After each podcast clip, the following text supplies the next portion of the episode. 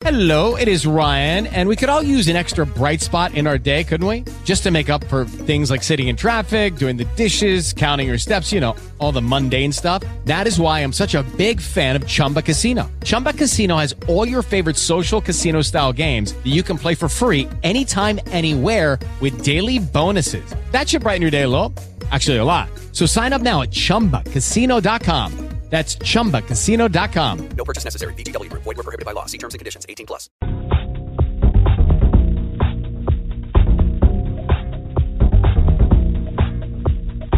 Welcome to World Footprints Radio, the show where we celebrate responsible travel, culture, and heritage. Featuring your hosts, Tanya and Ian Fitzpatrick. Now, World Footprints Radio. Well, hello, everybody. Thank you for joining us today on World Footprints Radio. And in celebration and in honor of our national award from the North American Travel Journalists Association, we are presenting an encore of the show that helped us earn this prestigious award called On the Road to Freedom. On this show, we interviewed author Charlie Cobb and fellow travelers Scott Hartley and Christine Bischoff, who were transformed by what they experienced on their journey through the American South along the Civil Rights Trail, places chronicled in Charlie's book entitled On the Road to Freedom. We're honored to have received such a prestigious award from NACHA, the North American Travel Journalists Association, and we hope that it's the first of many. Also, we hope that this validates a commitment we've made to you to bring you meaningful, transformative travel journalism through World Footprints Radio. So sit back and relax and enjoy as we present an encore presentation of our NACHA award-winning show, On the Road to Freedom. In his book, On the Road to Freedom, author Charles Cobb brings alive the voices of many heroes of the Civil Rights Movement. His accounts of events from Washington, D C through eight southern states takes us off the beaten path to experience the grassroots movement, its history, triumphs, and devastating losses. Charles Cobb is a former civil rights activist, a founder of the National Association of Black Journalists, and senior writer for all africa dot com. He is joining us today from the campus of Brown University in Rhode Island, and we'd like to uh, welcome him to our show. Welcome, Charlie. Well, thank you, Tanya. I'm pleased that you invited me. Well, we wouldn't have it any other way. you know, you, you uh, there there have really been a lot of firsts. You know, over this last year, the election of Barack Obama as the first African-American president, uh, Tony Dungy as the first African-American football coach to win a Super Bowl, and most recently Mike Tomlin as the second African-American and youngest coach to win a Super Bowl. Uh, today, the confirmation of Eric Holder as the first African-American attorney general, and the recent election of Michael Steele as the first African-American to chair the Republican National Committee. As, as someone in your shoes who was once on the front line of the civil rights movement, tell us what these events mean to you. Well, these firsts, if I can use that phrase, strike me, uh, and I, I, it seems to me these firsts are directly connected to the civil rights struggle that began unfolding with really with the start of World War Two and accelerated through the nineteen fifties and nineteen sixties. I just don't think uh, that you can understand the expansion of the participation of minorities and women, for that matter, in both the Republican and Democratic Party without looking at the civil rights struggle that really laid the foundation for that, if only by expanding uh, the black vote. Mm-hmm.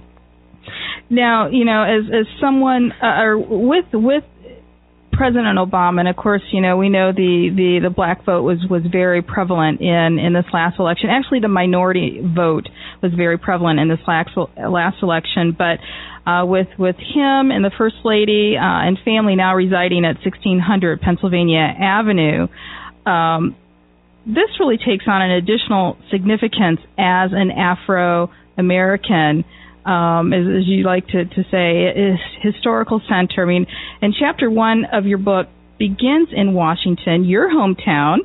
Yes. Talk to us about D C's place on the road to freedom and in the civil rights struggle. Well, you've got two there are two levels in which you have to look at Washington, and I do that in the book. One is in terms of what I call the founding contradiction. That that is, on the one hand, you have a document, for instance, like the Declaration of Independence, which are, are some of the finest political words ever written in my field, and certainly Thomas Jefferson, who wrote it, one of the founders of the country, considered it his best work. Yet many of the people uh, involved in the founding of the country and articulating ideas of freedom were slaveholders. So you kind of got this contradiction on one hand, and that's one of the great symbolic things about Barack Obama and Michelle and the kids. It kind of turns that notion of the United States right on its head. Mm-hmm. Uh, and uh, at the same time, and I don't think people realize this, uh, some of the earliest kinds of direct action protests uh, that are usually associated with the nineteen sixties were taking place in Washington, D C in the nineteen thirties and nineteen forties, you know, uh, and I and I try and bring some of that, you know, uh, front front and center. In fact, I argue that what we might think of as the modern civil rights era uh, uh, starts with the Lincoln Memorial Concert of Marian Anderson in nineteen thirty-nine, because mm. she, she was singing there at the memorial because the Daughters of the American Revolution wouldn't let her sing in Constitution Hall. Mm-hmm. And Kenneth Clark, who, who really was the psychologist who persuaded right. Uh, the Supreme Court of the psychological damage of segregation, got arrested in nineteen thirty-five for protesting segregation in the nation's cap at the restaurant in the nation's capital. So there are lots of places in D C that you can go to, and it gives you a different image of the city. Now, Charlie, this is Ian here. It's a pleasure to have you with us. Uh, your book, On the Road to Freedom, A Guided Tour of the Civil Rights Trail, takes us to a lot of places in uh, the South, and uh, and uh, you focus in on some of the places that are near to Washington. But uh, I want you to talk about uh, uh, the book as, as something being more than just really a guidebook of historical sites, because it really does capture not only the places but the people, and you've got these great stories and these anecdotes that you share with people along this trail. Talk to us about uh, about the book and uh, really the spirit that's uh, uh, imbued in the book. Well, you know, I'm a movement person. I come out of the Southern Civil Rights Movement. I was deeply involved with Mississippi's movement. So the whole idea of the book was to connect places to people. You know, mm-hmm. Americans travel a lot. They tour. And there are a lot of people who were important to the movement who are obscure. And I thought the best way to, to make them visible was to take people to places. And then within the, you know, so if you have this book, it will not only guide you to, say, uh, where, say, somebody like Hank Thomas, a name not very well known, but was one of the original Freedom Riders, sat in and got arrested in nineteen sixty. But it, you see Hank as well as this Woolworth, which is now a T-shirt shop. Uh, I want to, you know, I direct people to museums that I think tell people's stories well, like the Small Voting Rights Museum in Selma, Alabama. My idea, because uh, in this culture, meaning U S culture, where we tend to only look at the famous, was to bring the not-so-famous to mm-hmm. the forefront. And, and my device, which is in some respects a writer's device for doing that, is to take people to places, you know, Fannie Lou Hamer's gravesite, and not far away, Amzie Moore, a name not very well known, but was absolutely essential to Mississippi's movement, his gravesite. And uh, so there are lots of little tiny museums that people wouldn't make their way to unless they knew because of reading this book. Even in Washington, D C, I don't know how many people know that it's possible to take what might be called a Black History tour through the mm-hmm. paintings in the U S Capitol. Mm-hmm.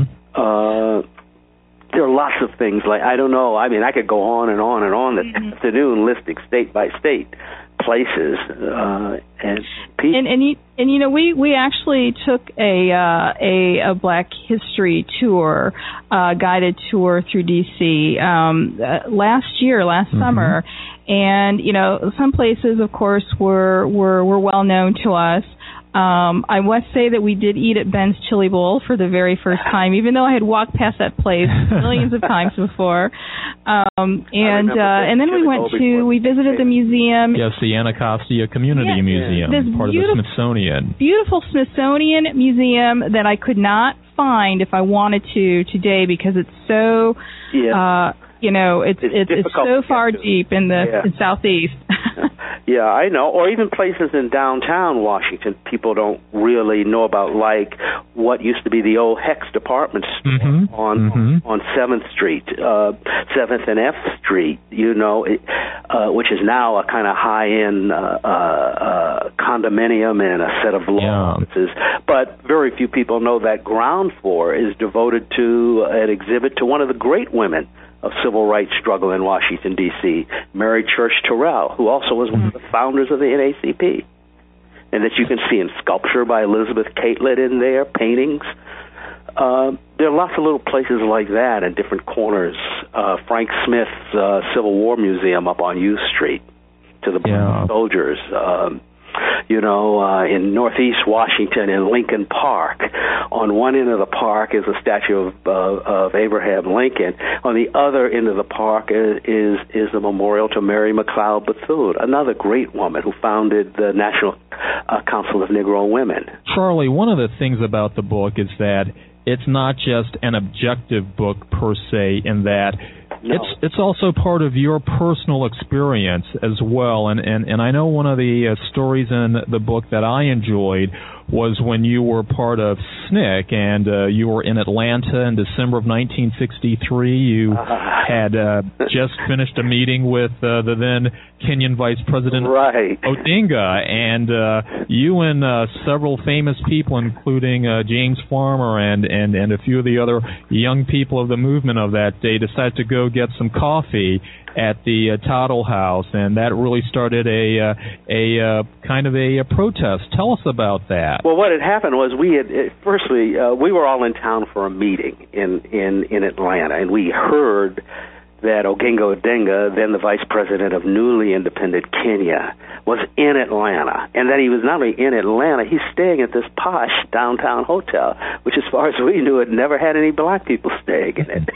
So, you know, aside from the interest in Africa, which we were becoming interested in, uh, you know, it was this really caught our attention, and, and we went down to talk to him, and he welcomed us. We spent about an hour with him, and he's talked to us about Kenya and, and their political independence struggle, and we're young people.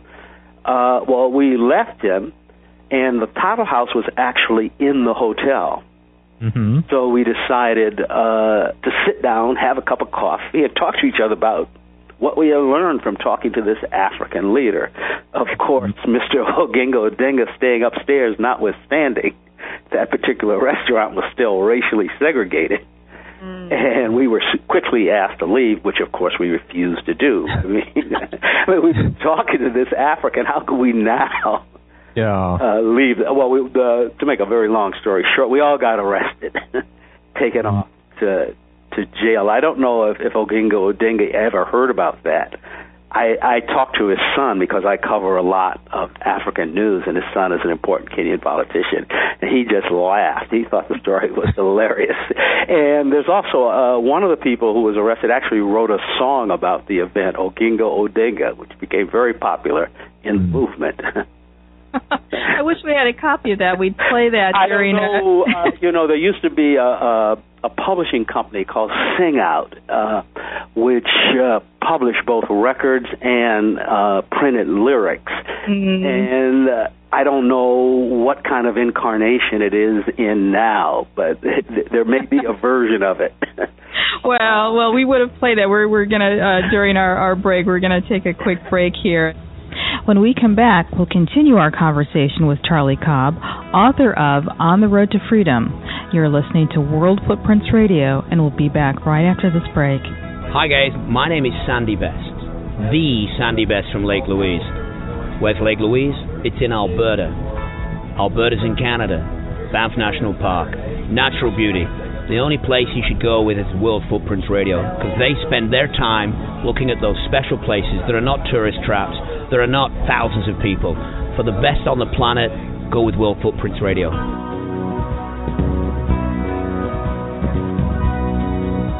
Health officials are concerned about a new influenza virus of swine origin that's spreading from person to person. Officials are acting to combat this threat, but the outbreak could grow. Prepare now. Check with local leaders, schools, employers, and other community groups about their plans regarding an outbreak in your community. It's important for everyone to know what to do about swine flu. For details, visit w w w dot c d c dot gov slash swine flu or call one eight hundred C D C info. A message from H H S. Would it be crazy if you packed your bags and left? For a week, a month, a year? What if you left for two years? What if you were going far away to help in a village on the edge of the Gobi Desert? To spend time with people the rest of the world only reads about? To teach children and learn a thing or two about yourself? Would that be crazy? Peace Corps. Life is calling. How far will you go? To find out more, call one eight hundred four two four eight five eight zero or visit peace corps dot gov.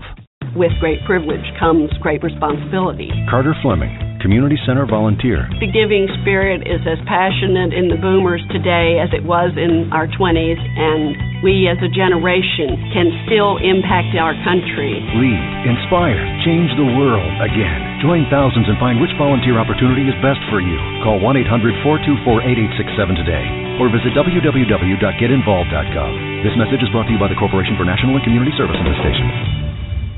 Creative Cross-Stitch is a detailed cross-stitching site dedicated to assisting you along your journey of learning cross-stitching. The website is filled with vital information like various stitches used, cross-stitching terms, patterns, and other very important and helpful information. Check us out at creative cross stitch dot com. That's creative cross stitch dot com. creative cross stitch dot com, your premier cross-stitching resource site.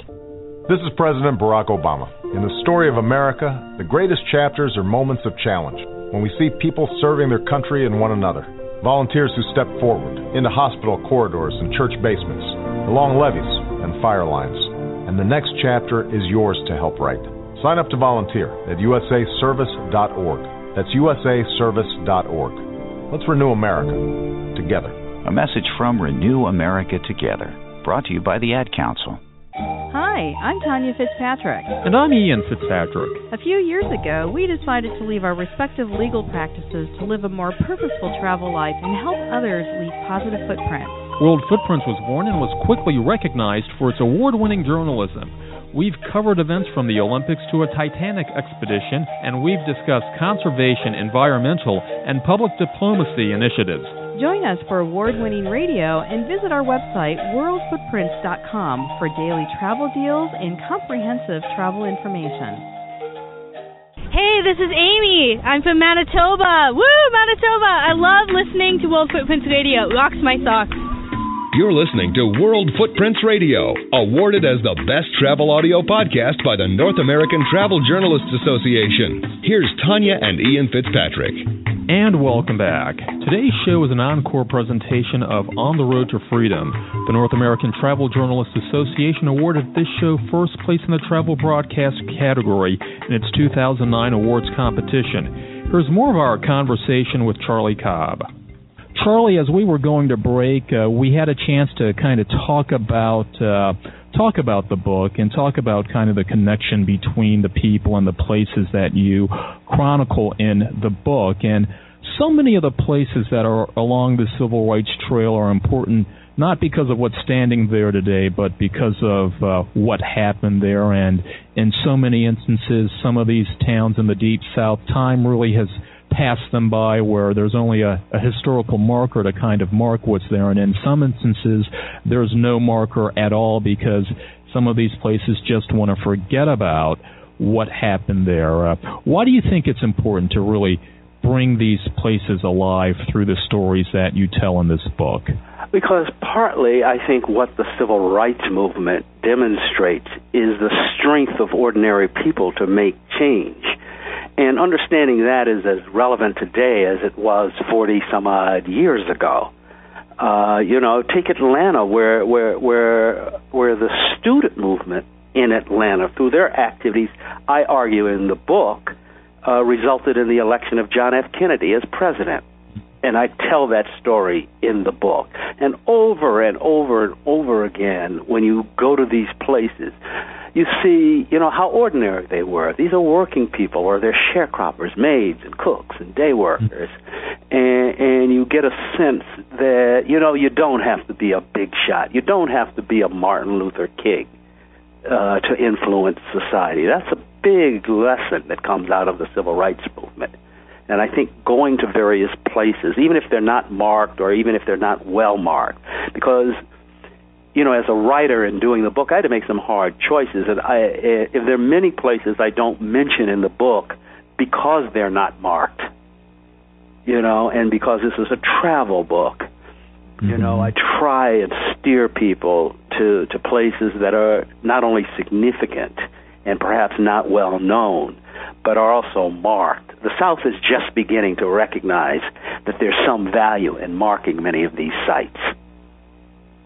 Yeah, and you know, in, in our next half hour, you know, we're going to, to speak to two uh, two individuals who uh, one is a, a former N double A C P attorney uh, that I used to work with, and another gentleman uh, is a an assistant uh, professor uh, up in Massachusetts, and they individually took separate journeys along the Civil Rights Trail through Alabama, Mississippi, and, and parts of Louisiana just to experience it for themselves. And one of the, the, the things in talking to one of the individuals that um, I heard about uh, is that Emmett Till, um, the marker there for, for him was, was very tiny, but recently I heard on the news that somebody had defaced or, or removed the marker, and, and, and I heard that also, I think, about James Meredith. There was, there was another marker... Uh, uh, But, but you know, and, and, and I find that extraordinary during this time when the country feels to be, you know, to me as as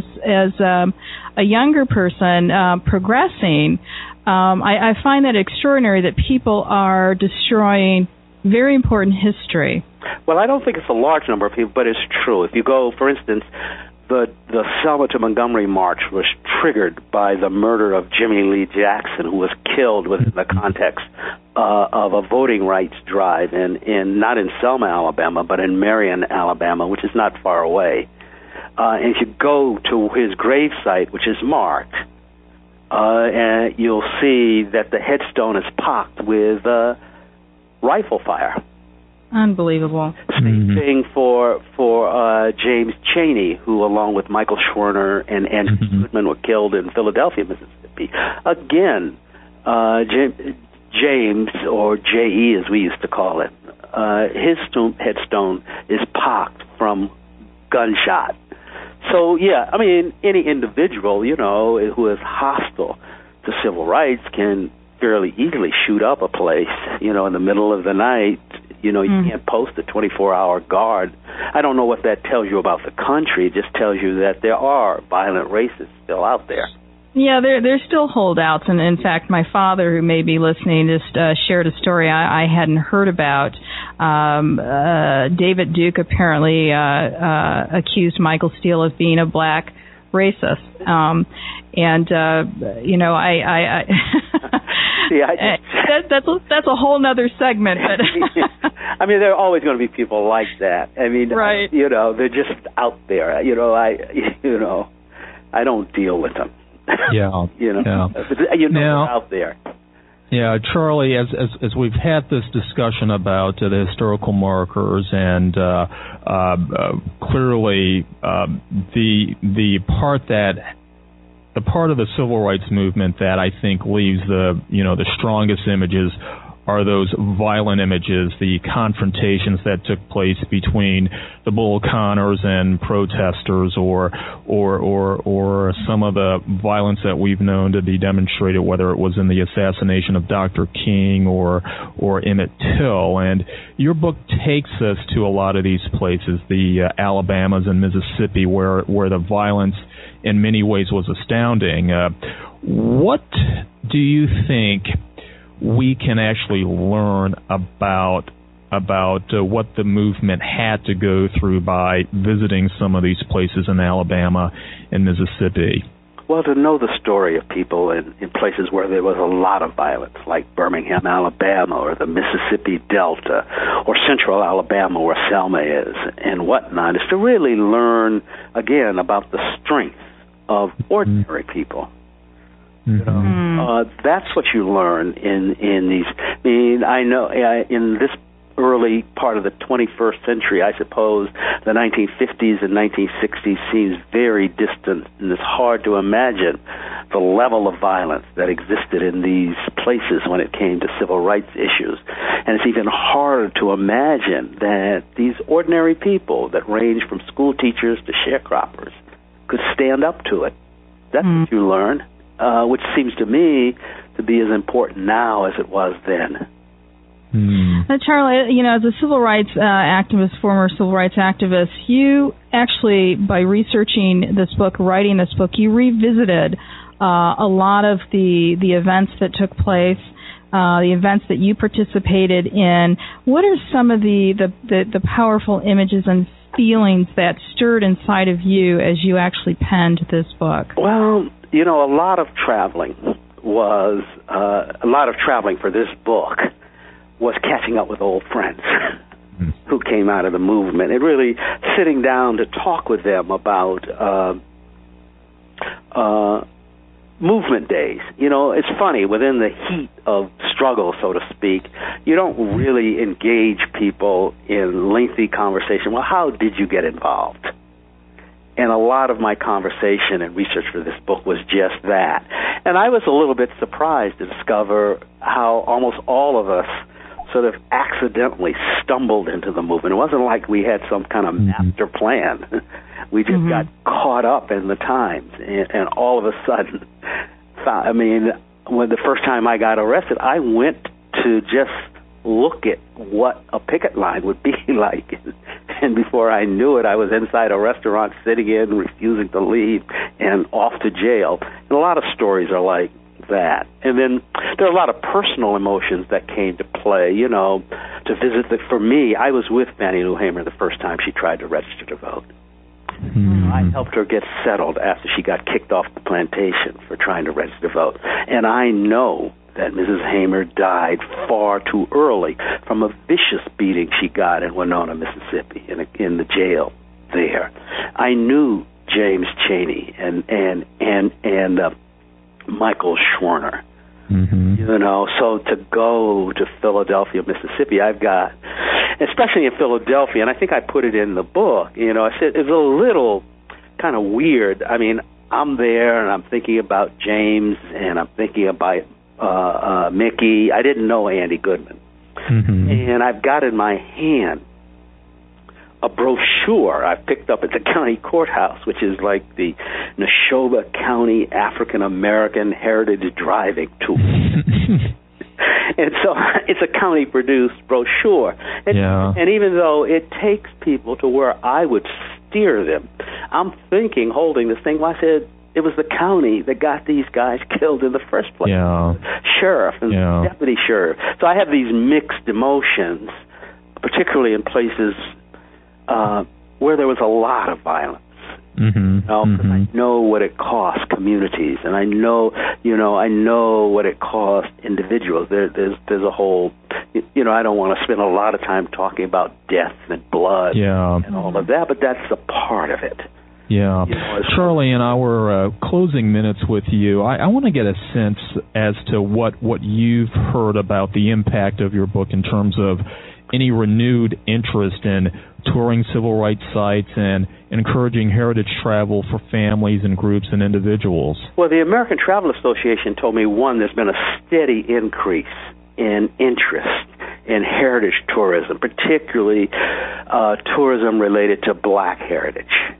You know, that's why Selma, you know, now publishes uh, uh, uh, black travel guides, if you will, brochures and whatnot. There's a steady increase interest uh, in this. That's why the South is beginning to mark uh, these sites, and, and you're seeing, you know, the development of museums related to civil rights. Uh, there's a steady, accelerating growth. Partly, some schools are pushing it mm-hmm. uh, as well. Uh, and it's it hasn't peaked yet is the only thing I can say. Uh, but it's noticeable uh, in in many, many places. I guess a certain amount of time has to pass before people feel comfortable, if you will, looking back mm-hmm. at a difficult past. There's a growing interest, you know, around slavery, for instance, which is sort of outside the parameters of my book. Mm-hmm. Uh, but but still, there's a growing interest in in people, you know, approaching and thinking through that whole horrible history uh, mm-hmm. in in the United States, and and also, I mean, when you do take the civil rights tour, for all of the violence and all of the murders, if you will, I mean, there's a lot of heroism. Yeah, indeed. So people indeed. like to, you know, people like that. Especially black people who don't have enough heroes, I think.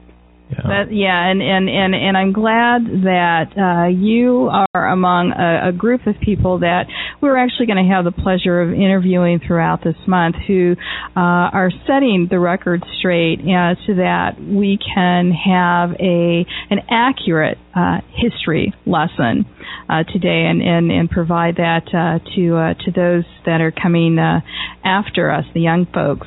Uh, Charlie Cobb, author of On the Road to Freedom, A Guided Tour of the Civil Rights Trail. We thank you for joining us today and uh, looking forward to uh, to talking to you again and, and meeting you when you come back to uh, to D C after after uh, your lessons are over up there at uh, Brown University. Thank you very much for, for joining us today, Charlie. When we come back, we'll introduce you to fellow travelers Scott Hartley and Christine Bischoff, who'll share their transformative journey on the Civil Rights Trail as World Footprints Radio continues. Hi, my name is Jeannie. I am from Fiji. I love listening to World Footprints Radio.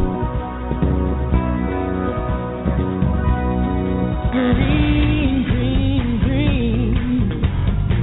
It's your home, it's your dream. Rain on tax and living healthy and clean. Make it green, green, green. Making it green is making sure the air in your home is healthy for your family to breathe. Testing for radon is easy. Just call eight six six, seven three zero, green. Make it green, green, green. A message from the U S E P A. Well, he moved early. That's going to draw the yellow flag. Offside, number seventy-two, five yards. Check out this man leaving the game. He's headed straight up the middle and right into a sobriety checkpoint. Let's see how he handles it. No, officer, I haven't been drinking. I'm the designated driver. Upon further review, this fan made the right call by being a designated driver. Sign up to be the designated driver at the stadium and always buckle up. You could follow your favorite N F L team to the Super Bowl, provided as a public service by the station and Team Coalition. World Footprints Radio is an award-winning broadcast and leader in socially conscious travel. Hosts Tanya and Ian Fitzpatrick bring you entertaining and informative interviews with well-known celebrities, newsmakers, authors, and industry professionals, from environmental leaders like Bobby Kennedy Junior and David Rockefeller Junior, to conservationists like actress Stephanie Powers and director Ken Burns. Tune in to hear travel journalism at its best. Visit unique places from around the world and stop by the world footprints dot com website for comprehensive travel information, including special daily travel deals. What would happen if you didn't follow the established path? Would you feel scared or proud? Could you explain that helping the people of Peru improve their own community would also have an effect on your own? Would you rather make your own way or spend a lifetime saying, what if? Life is calling. How far will you go? Peace Corps. To find out more, call one eight hundred, four two four, eight five eight zero or go to peace corps dot gov. I'm a doctor. I'm a teacher. I live in the South. California is my home. I speak fluent Spanish. No hablo español. I have brown eyes. My eyes are blue. We're very different people, but we do have something in common. I made a donation to the Red Cross. When disaster struck and I needed help, her gift to the American Red Cross changed my life. When you support the American Red Cross, you change a life, starting with your own. Call one eight hundred, red cross or visit red cross dot org. and find out about life-changing opportunities in your area. Health officials are concerned about a new flu virus of swine origin spreading from person to person. To help fight swine flu, cover your nose and mouth with a tissue when you cough or sneeze, then throw the tissue away. Wash your hands often with soap and water, especially after coughing or sneezing. Stay home if you're sick and limit contact with others to keep from infecting them. To learn more, visit w w w dot c d c dot gov slash swine flu or call one eight hundred C D C info. A message from H H S. What if you didn't care about being on the fast track? Instead of flying to the big interview, what if you flew somewhere else altogether? Like a village in Botswana or a tiny island in the Pacific where needs are easy to see. What if you decided to share your skills with others and help someone else get ahead? Peace Corps. Life is calling. How far will you go? To find out more, call eight hundred four two four eight five eight zero or visit peace corps dot gov. Hi, my name is Emmeline. I'm from Korea. I love uh, Footprints Radio. And now, more of World Footprints Radio with your hosts, Tanya and Ian Fitzpatrick. Welcome back. And now the conclusion of the award-winning show On the Road to Freedom as Scott Hartley and Christine Bischoff share their experience traveling the Civil Rights Trail. A few years ago, Scott Hartley, an associate professor, social work professor at Elms College in Massachusetts, took a trip to Mississippi to see the sites of the events in the late fifties and early sixties that Charlie spoke to of the Civil Rights Movement. He wrote about his experiences in My Civil Rights Journey for the New Social Worker and developed a college course based on that journey that took him from New Orleans to Memphis one summer. Also, Christine Bischoff is a civil rights attorney who, having formerly worked at the N double A C P and now a federal agency, took a journey along the Civil Rights uh, Trail as well, and she embarked on a road trip through the South with her mother to experience that history that's now in the forefront of everyone's consciousness today. Scott and Christine, welcome. Thank you. Thank you. It's good to have you back, Christine, as well. Scott, your story is a very powerful one to me. In that story of taking this journey from New Orleans to Memphis and spending uh, the significant time in uh, Mississippi, you you state that it was important for you to take that journey through the Deep South. Could you talk about why that was so important? Um, I think, it, it, first of all, I was I, I've been teaching this course called Human Oppression, and uh, one of the one of the groups that I covered um, were the uh, African Americans and the oppression of African Americans over time. And uh, it's something that's always been on my mind since I was much younger. And I had uh, talked to the students about it, and I showed a series called Eyes on the Prize, which was actual footage of what went on during the uh, fifties and the sixties in the South during the Civil Rights Movement. And after I'd shown it for about, I guess, four or five years, um, I had, all, had it almost memorized. And I, I thought, you know, I want to see these places. I want to go to these places and see them. And that was, that's kind of what uh, led me toward to, to going to Mississippi. Now, you um, you visited both Meridian and uh, Philadelphia, and uh, I think also the, the city of Jackson. But your first stop was, was Meridian to visit the James uh, the grave of uh, James Chaney, who we spoke uh, briefly about in our last uh, half hour. Talk to us a little bit about this and why you had to go there. Um, I I feel um, I feel that. The, the three civil rights workers that, that were murdered that summer, um, nineteen sixty-four, uh, have never, w- they were true heroes, and they had, have never received their just due for, for what they suffered, what they had gone through, what their families had suffered.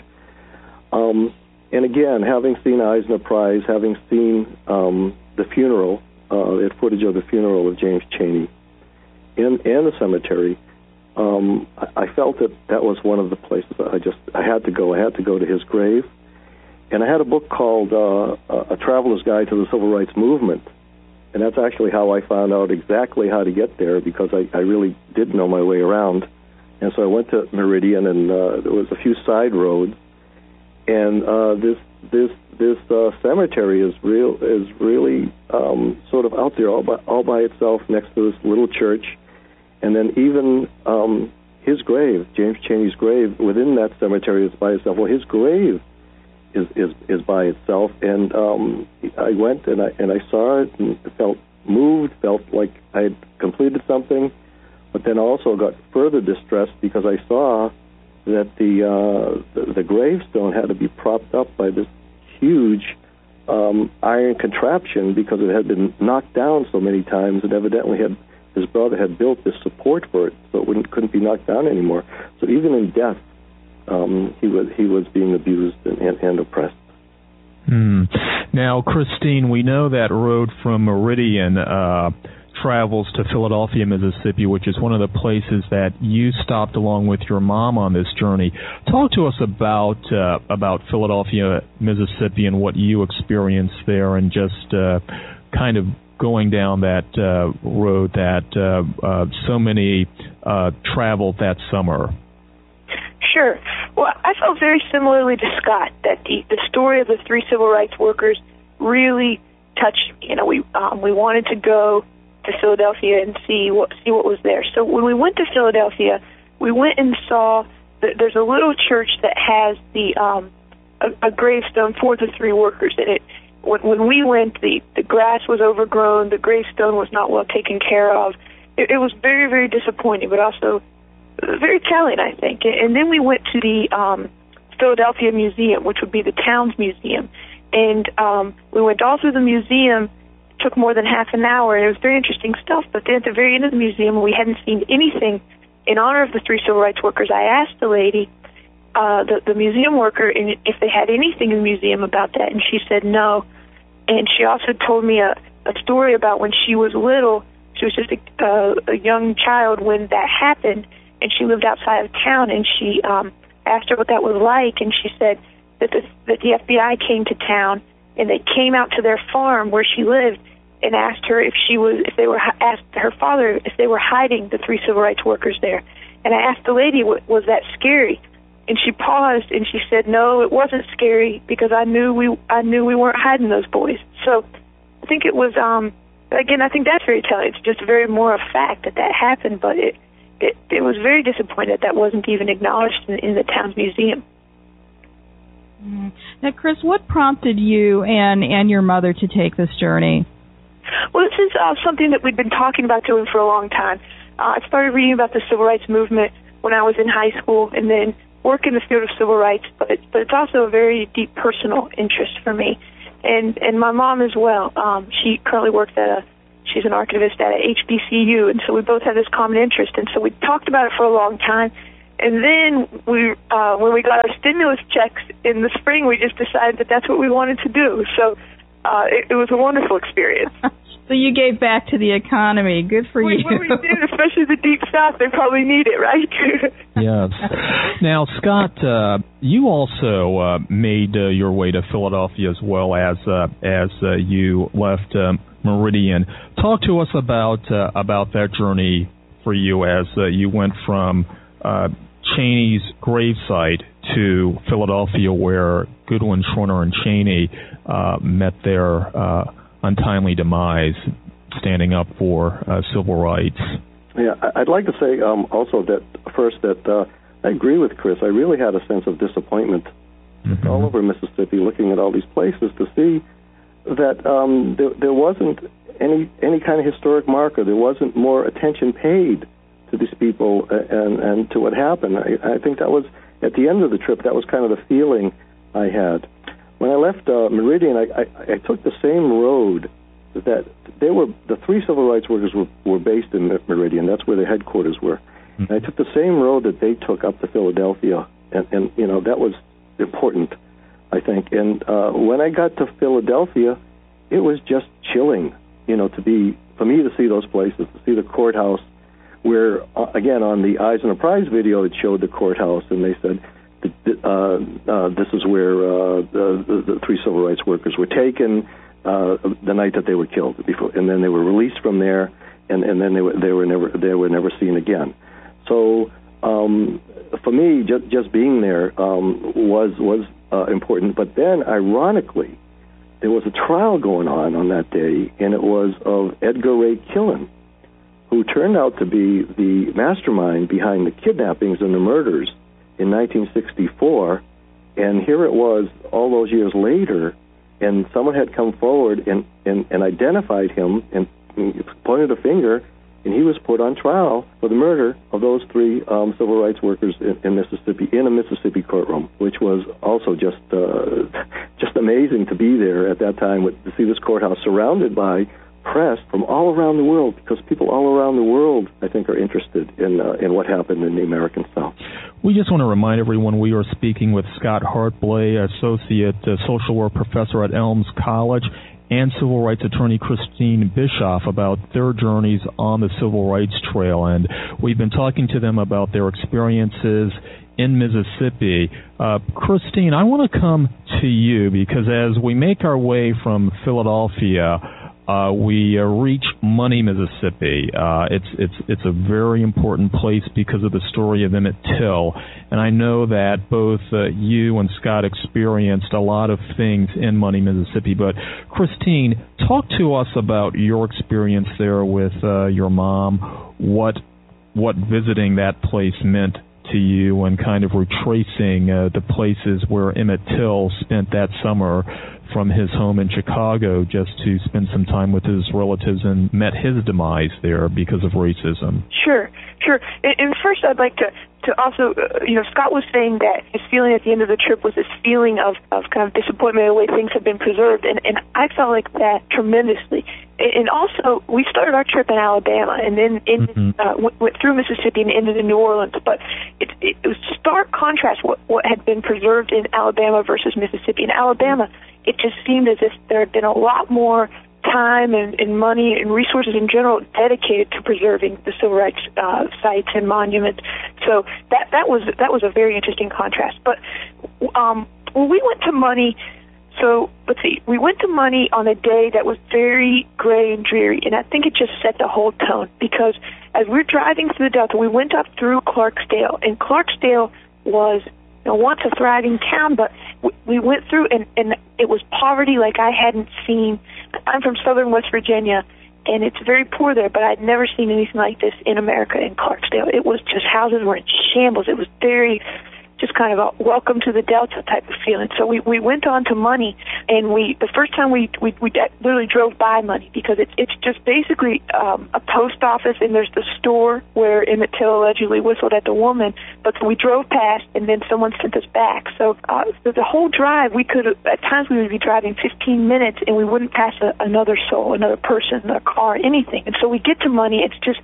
It's like a bandit. So we, the post office is this little trailer that's shut down, and then there's the store. And when you look at the store, you're just flooded with emotions, because, I mean, first of all, you can't believe it. This has happened. There's no monument to Emmett Till. There's nothing at all to uh, memorialize this. But then the store itself, it's falling down. It's overgrown with plants. It's in shambles. It looks like literally if, if something hit it with any type of force, it would just collapse. And, and that was, to, to me, Money was the had the greatest impact of me on me of any place we went the whole trip, and it was just this feeling of such sadness mixed with such disappointment that that this innocent child had to be killed, and that this is what, you know, his physical legacy is nothing. That I mean, I know that it impacted the civil rights movement greatly, and, and some say it, it was the impetus for the movement, but the fact of what you actually see when you go there. It, you're speechless.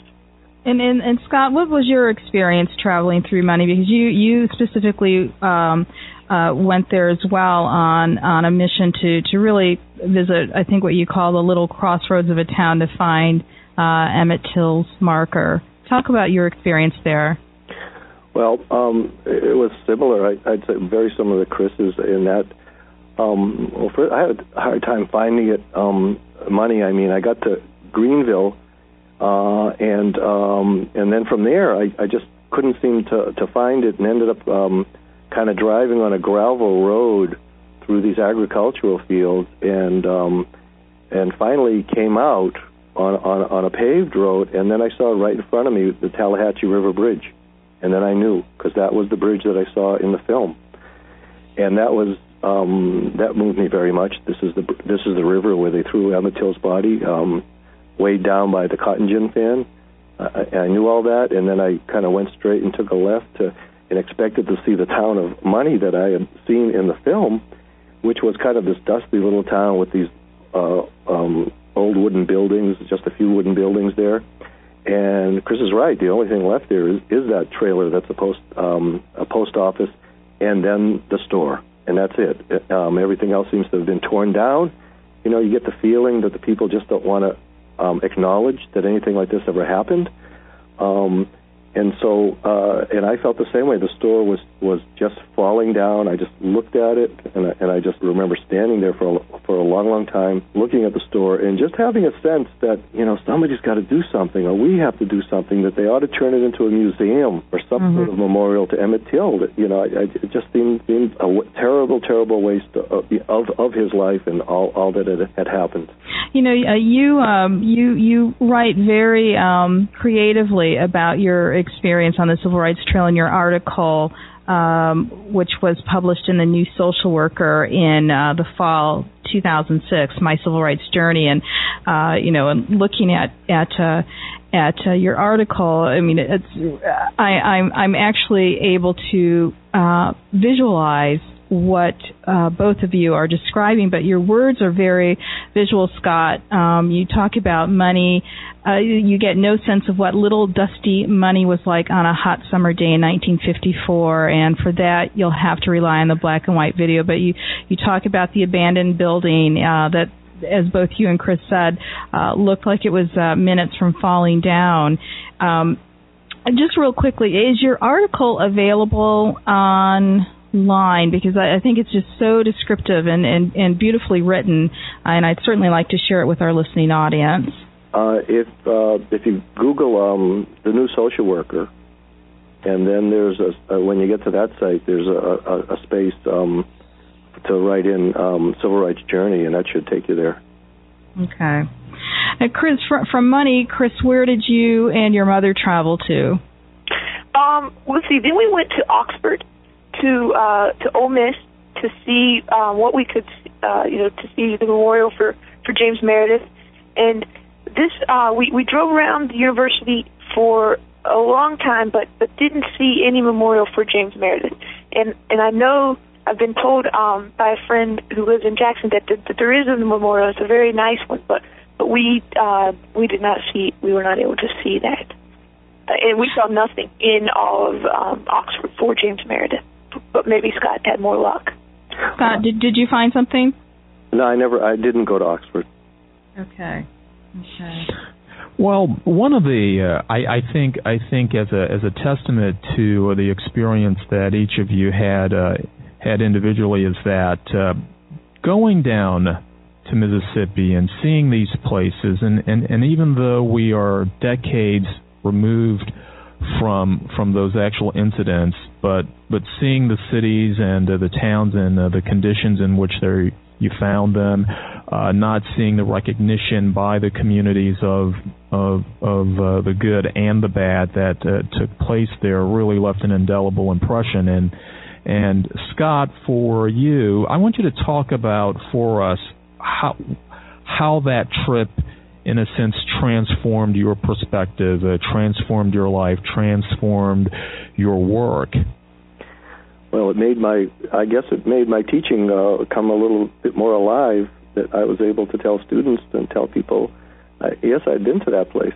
I'd really been there, and this is this is what uh, Mississippi feels like. Um, you know, Miss, I, I'd grown up in Boston, and, and, and, and uh, in the sixties, Mississippi was a very frightening place to all of us, uh, in, in the Northeast at least, cause h- having heard all of those stories. Um, and um, it was still a little bit frightening going down there, even though it's all, all these years later and things that supposedly had changed. But I think it brought me so much closer to Emmett Till and to the civil rights workers, and actually to Mississippi in a funny, in a funny sort of way. I feel very close. I don't understand why, but I feel just mm. some sort of a connection uh, to the state. And uh, you know, if, if they ever, you know, can think about start starting um, uh, setting up memorials and museums, I'd love to be involved in that, or somehow to get them to do to do that. But I've I found that I've been doing a lot of reading just about the state of Mississippi and its history and, and its background, which I, I never expected uh, anything like that. Um, I also went to um, Jackson um, because I uh, went there to see the bus terminal, um, the Greyhound bus terminal uh, where the Freedom Riders, the last, I think it was the last stop for the Freedom Riders, and they got arrested after after they got off the bus there. And um, that bus terminal still says Greyhound, but now it's a lawyer's office. Mm. Jackson was just a very strange place because it was totally deserted, this fairly large city, totally deserted. I did go to um, Medgar Evers' house. He had been uh, shot right outside his house. Uh, he was an N double A C P worker, um, and uh, nothing was there at the house. You know, I had the address and everything in the street. But nearby there was a library, and there was a statue of Medgar Evers. So that was a little bit gratifying to see that. And, and Chris, in the in the last uh, sixty seconds or so, tell us a little bit about what, how this meant to you, what this trip meant to you and your mother, and, and how it may have changed your perspective as a civil rights attorney. Well, it, I think it made it all much more real to me. I think it's very easy to get a romanticized idea of, of the civil rights movement, particularly for someone my age, thirty years old. You, we, I missed all of it, and you just. I think it's very easy to romanticize it, but you see, for example, Selma, Alabama, and just it's this poor town that just once was thriving, but now there's just nothing there. You, you, it looks like the economy is suffering. Or to see Doctor King's house, parish house in Montgomery, Alabama, it's a small house where they had several children. I mean, it's very small. It's, it, it just made it all much more real to me, and it made it, me realize, you know, that, that these were regular people just like us who did extraordinary things, but it kind of was inspiring in that I, I believe more than ever that regular people can, can do extraordinary things. Mm-hmm, mm-hmm. I, I, real quickly, is there one place on this trip that um, really impacted both of you, uh, the, each of you, the, the most? And Scott, we'll start with you. I think um, the, uh, the the fact that uh, you know that uh, there was this disappointment uh, from lack of acknowledgement and everything, and I ended up in Memphis. I went to the, what the place called the National Civil Rights Museum. It was really surprised by how much they had there, and, and felt uh, felt a little bit better. And that was also this. That is the Lorraine Motel, actually. Mm-hmm. Doctor Martin Luther King was murdered, and so just being there, seeing that, and finishing up the trip there. Um, you just tied it all together, and then again I felt, okay, um, someone is acknowledging this, this. You know, something is happening. Although I do feel I must, I got to say that there should be um, a museum in Washington D C, uh, African American Museum in Washington D C that includes the whole civil rights movement. And Chris, real quickly before we we uh, leave, uh, mine would be the opposite of Scott, where we started the trip, which was Birmingham. We went to mm-hmm. the sixteenth Street Baptist Church, and it was such a moving Um, experience, and they have a great museum there. They have the park preserve, Kelly Ingram Park, where you can see statues of uh, fire hoses on children and dogs on children. It was it was a great way to start the trip, and a very um, positive. Uh, they were acknowledging their history, owning mm. to it, but learning from mm. it. Well, thank you guys very much for, for joining us today, Scott and, and Chris, and um, we appreciate the time that you've taken to share your stories with us. Thank you so much again for joining us today and for enjoying our World Footprints broadcast. We look forward to connecting with you during the week on Facebook and Twitter, so join us on our social networks and sign up for our newsletter on our new domain, world footprints dot com. It's been a pleasure to share some travel time with you. We're Tanya and Ian Fitzpatrick, and we'll see you on the air again next week, same time, same frequency. And until then, leave positive footprints and build a meaningful legacy one step at a time.